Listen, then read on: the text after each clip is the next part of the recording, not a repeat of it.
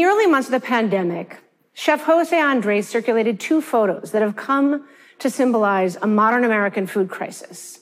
The first shows mountains of potatoes that have been left to rot in a field in Idaho. The restaurants and cafeterias and stadiums that had consumed them were shuttered during the pandemic. The second shows a devastating scene outside of the San Antonio Food Bank. Thousands of carloads of people lined up waiting for food with not enough supply to go around. How is it possible these two photos exist at the same time? In the most prosperous and technologically advanced moment in our history, tweeted Andres. In the months after the photos were published, the crisis got worse. Billions of pounds of potatoes and other fresh produce were chucked by American farmers. At the same time, food banks all over the country were reporting demand increases and 40% were facing critical shortfalls. Outside the US, especially in the Middle East and throughout Southeastern Africa, COVID 19 was paralyzing food systems that were already vulnerable.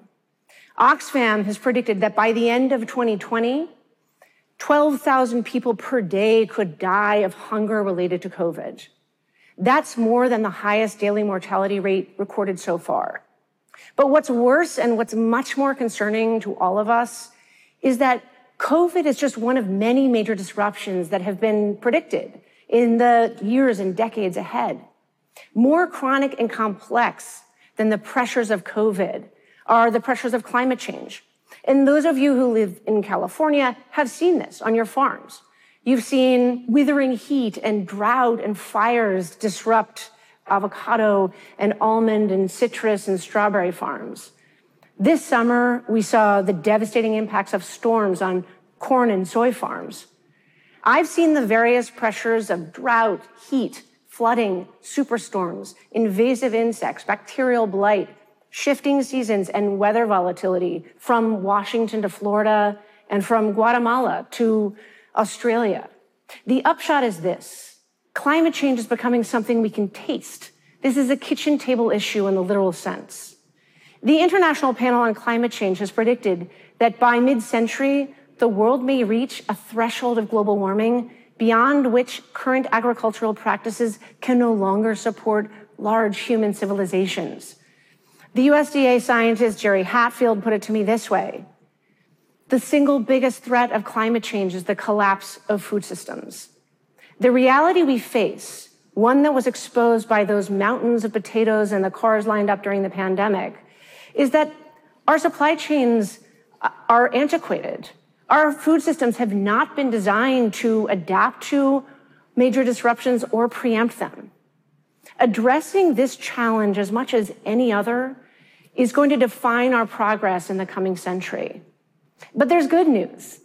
And the good news is that farmers and entrepreneurs and academics are radically rethinking national and global food systems. They're marrying principles of old world agroecology and state of the art technologies to create what I call a third way to our food future. We're going to see radical changes in what we grow and how we eat in the coming decades as these environmental and population and public health pressures intensify. I studied these changes for my book, The Fate of Food, What We'll Eat in a Bigger, Hotter, Smarter World.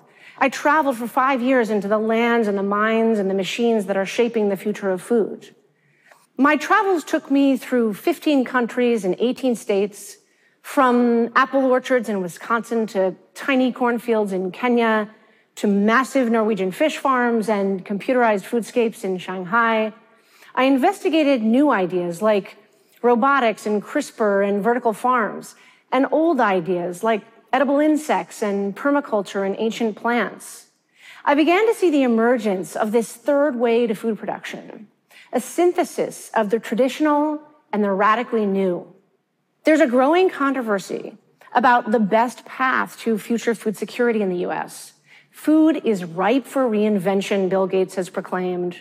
Huge flows of investment are funding new methods of climate smart and high tech agriculture. But many sustainable food advocates bristle at this idea of reinvention. They want food de-invented. They argue for a return to pre-industrial and pre-green revolution, biodynamic and organic farming, to which skeptics inevitably respond, nice, but does it scale? Sure, a return to traditional farming methods could produce better food, but can it produce enough food that's affordable? The rift between the reinvention camp and the de-invention camp has existed for decades, but now it's a raging battle. One side covets the past, the other side covets the future. And as someone observing this from the outside, I began to wonder why must it be so binary? Can't there be a synthesis of the two approaches? Our challenge is to borrow from the wisdom of the ages and from our most advanced science to forge this third way, one that allows us to improve and scale our harvests while restoring rather than degrading the underlying web of life. I belong to neither camp.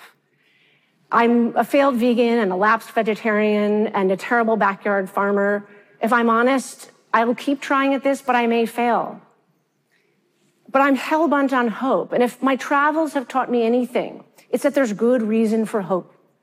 Plenty of solutions emerging that can help build sustainable, resilient food systems, even if we can't rely on a critical mass of backyard farming vegetarians to do this on their own from the ground up.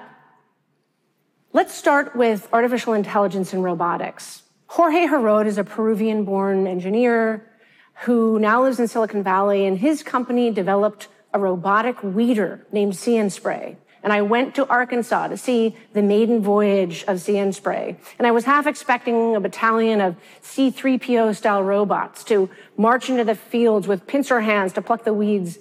And instead I found this, a tractor with a big white hoop skirt off the back of it. And inside that hoop skirt are 24 cameras that use computer vision to see the ground beneath and to distinguish between the plants and the weeds and to deploy with sniper like precision these tiny jets of concentrated fertilizer or herbicide that incinerate the baby weeds. I learned how robotics can end the practice of broadcast spraying chemicals across millions of acres of land and how we can reduce the use of herbicides by up to 90%. But the bigger picture is even more exciting. Intelligent machines can treat plants individually, applying not just herbicides, but fungicides and insecticides and fertilizers on a plant by plant rather than field by field basis. So that eventually this kind of hyper specific farming can allow for more diversity and intercropping on fields. And big farms can begin to mimic natural systems and improve soil health Heraud is the embodiment of third way thinking, right? Robots, he told me, don't have to remove us from nature. They can bring us closer to it. They can restore it. Increasing crop diversity will be crucial to building resilient food systems. And so will decentralizing agriculture so that when farmers in one region are disrupted, the others around you can keep growing. The rise of vertical farms like this farm built inside a former steel mill in Newark, New Jersey, can play a key role in decentralizing agriculture.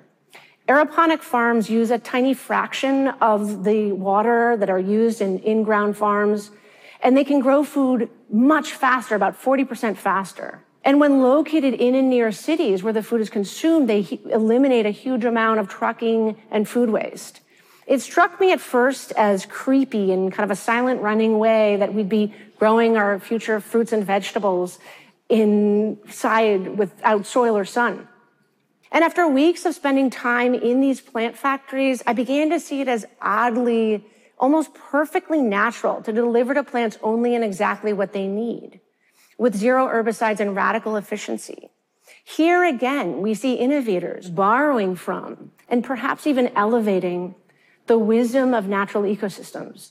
Development in plant-based and alternative meats are also profoundly hopeful, and they follow a similar trend toward local, resilient, low carbon protein production. Consumers are excited about this, and during the pandemic, we've seen a 250% increase in demand for alternative meats.